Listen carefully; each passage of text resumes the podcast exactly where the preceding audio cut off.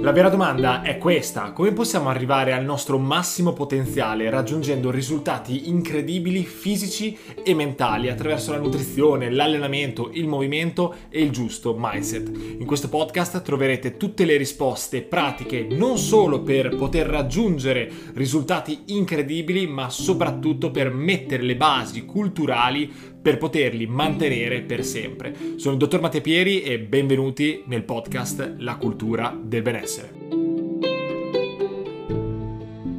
Ciao ragazzi e ben ritrovati sul canale. Oggi in questa nuovissima puntata parleremo di come bisognerebbe impostare l'allenamento, l'alimentazione, il movimento e soprattutto il giusto mindset quando magari siamo in un momento di forzato riposo, come ad esempio può capitare quando ci infortuniamo, quando ci ammaliamo.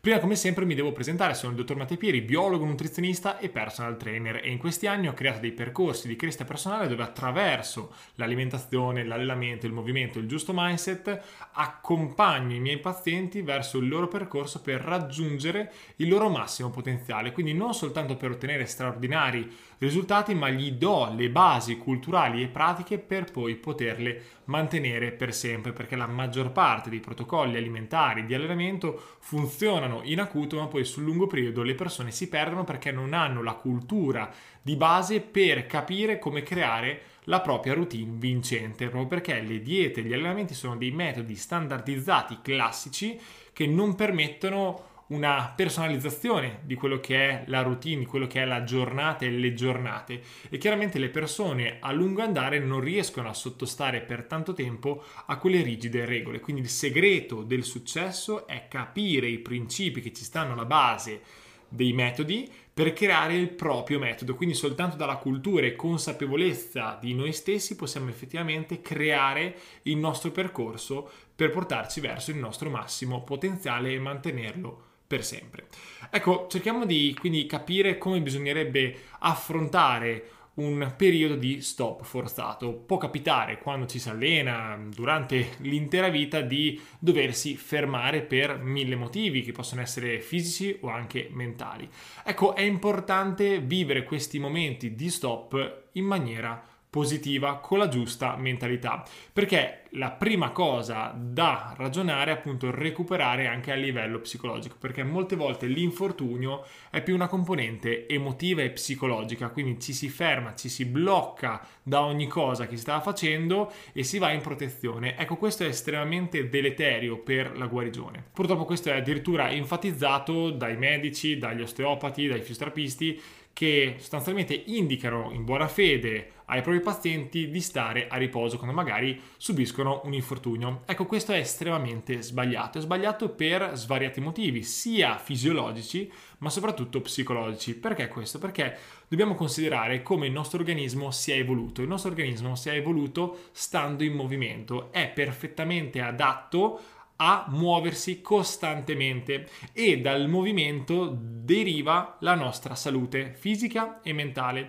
Quindi il nostro organismo è fatto per stare in movimento e non è fatto per stare ad esempio seduto su una poltrona. Quindi noi dobbiamo cercare di limitare il più possibile una condizione sedentaria. Quindi anche quando subiamo un infortunio, quindi ci rompiamo una gamba, ci rompiamo un braccio, qualsiasi tipo di infortunio, noi dobbiamo fare del nostro meglio per cercare di stare in movimento, ovviamente col buon senso, quindi nessuno vi dice di fare eh, squat pesante, panca se vi siete fatti male, assolutamente no, ma l'obiettivo è stare il più attivi possibile. Perché questo? Perché il movimento permette un certo grado di salute al nostro organismo e mantenere l'organismo in salute permette di velocizzare tutti quei processi di sintesi e di rigenerazione di cui abbiamo bisogno quando magari appunto ci facciamo male. Quindi dobbiamo assolutamente restare in movimento per avere una buona composizione corporea, per avere una buona componente ormonale e dare la possibilità al corpo di essere sostanzialmente più anabolico. Quindi quello che potete fare dal punto di vista di allenamento e movimento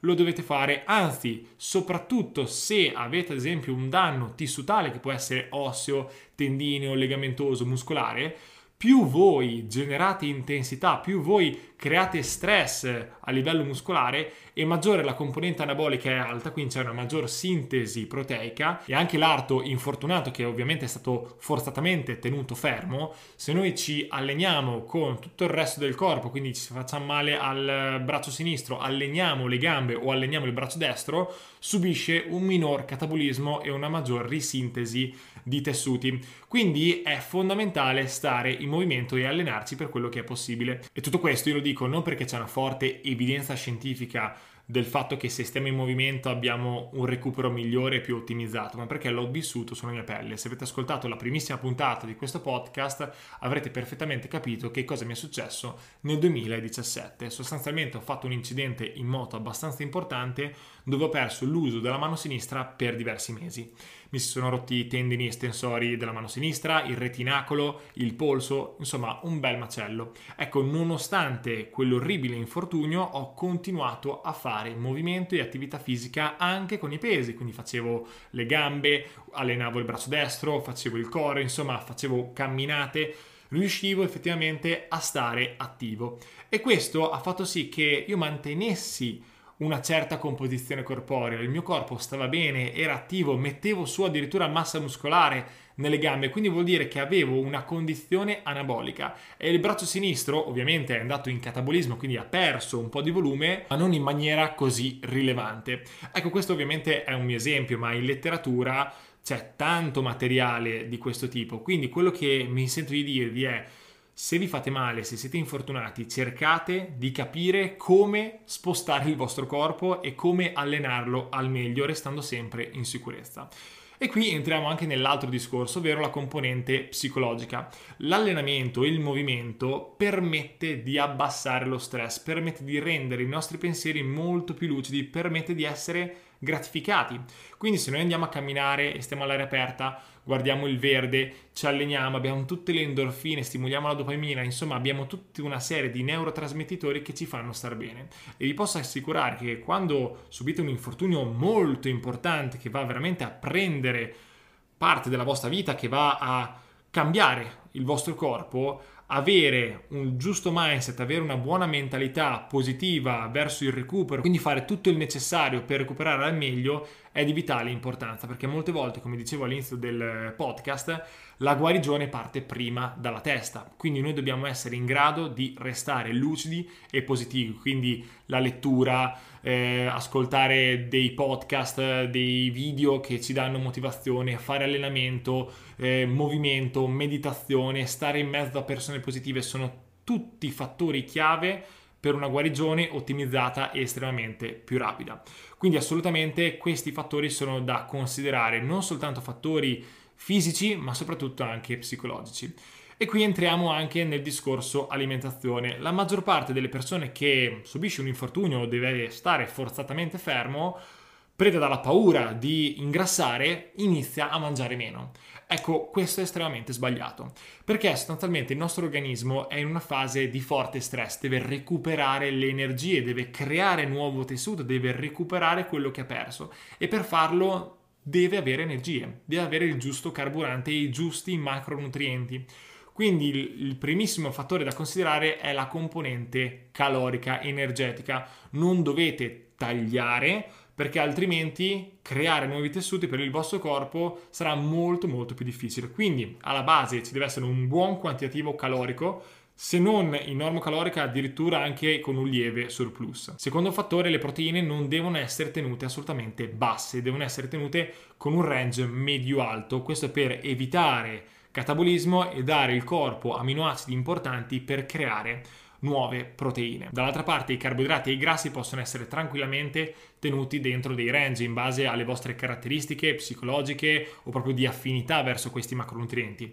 Il punto è che non dovete tagliare dalle calorie, non dovete tenere le proteine basse perché altrimenti andrete a enfatizzare ulteriormente il catabolismo muscolare. Inoltre dobbiamo aggiungere anche la componente dei micronutrienti, quindi ad esempio la vitamina C, l'omega 3, il collagene, sono tutte componenti che potrebbero funzionare quando ad esempio ci si infortuna a livello tendineo, a livello muscolare, eh, a livello legamentoso, sono tutti fattori che potrebbero velocizzare la guarigione, ad esempio la vitamina C, l'omega 3 hanno azioni antinfiammatorie, quindi nelle fasi di infiammazione, ad esempio post-operatoria, potrebbero essere utili per abbassare di poco, purtroppo perché non parliamo di farmaci, lo stato di, di infiammazione, il gonfiore, quindi potrebbero essere tutti fattori da tenere in considerazione per ottimizzare la guarigione.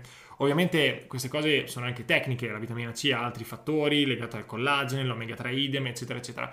Però il punto è che la nutrizione, l'allenamento devono essere assolutamente tenuti quando eh, subiamo un infortunio e quando siamo fermi e non possiamo mollare tutto perché capita purtroppo che quando ci si fa male si molla la palestra, si molla la dieta, si va un po' a intuito, a cazzo sostanzialmente. Quindi è di vitale importanza capire che questa è la fase migliore dove bisogna investire in un percorso volto all'ottimizzazione dei parametri di salute, della composizione corporea, dove si manipola l'allenamento, l'alimentazione, il movimento e il giusto mindset, perché è proprio in questo momento che si può fare la svolta tra recuperare determinate funzioni dell'organismo e non recuperarle. Quindi oltre alla fisioterapia, tutto questo è di vitale importanza e tutto questo, lo ripeto, l'ho vissuto sulla mia pelle. Senza l'allenamento il mio stato emotivo e fisico sarebbe stato completamente diverso. Ho recuperato in tempi molto molto veloci a conferma anche dei fisioterapisti che mi hanno seguito, medici, eccetera,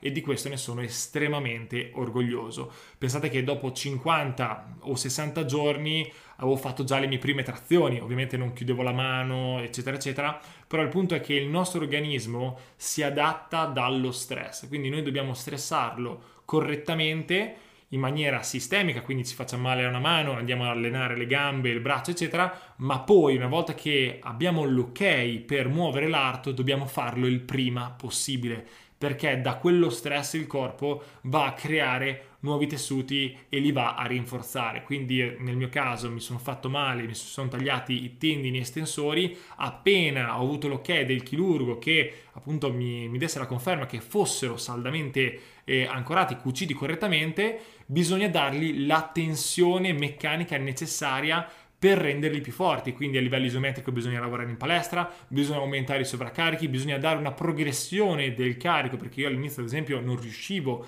neanche a tenere una bottiglia in mano e piano piano sono arrivato a fare le trazioni, trazioni zavorrate, ho staccato 150 kg, ok? Oltre ai 150 kg non voglio arrivare perché ho sempre paura di spaccare tutto, ma il punto è che il nostro organismo non è così fragile come noi siamo portati magari a pensare ingenuamente, ma si adatta enormemente agli stimoli esterni. Però devono essere stimoli funzionali, stimoli che effettivamente vanno a dare un corretto sviluppo al nostro organismo. Quindi alimentazione, allenamento, movimento e mindset sono tutte chiavi fondamentali per recuperare al meglio. Ma stare fermi, essere sedentari, non uscire con gli amici, non prendere parte al processo di guarigione, non essere gratificati del processo di crescita, ci porta semplicemente ad allungare tutti i recuperi e il più delle volte si rischia addirittura di peggiorare a tal punto il recupero del danno potrebbe essere addirittura molto più marcato. Quindi con questo podcast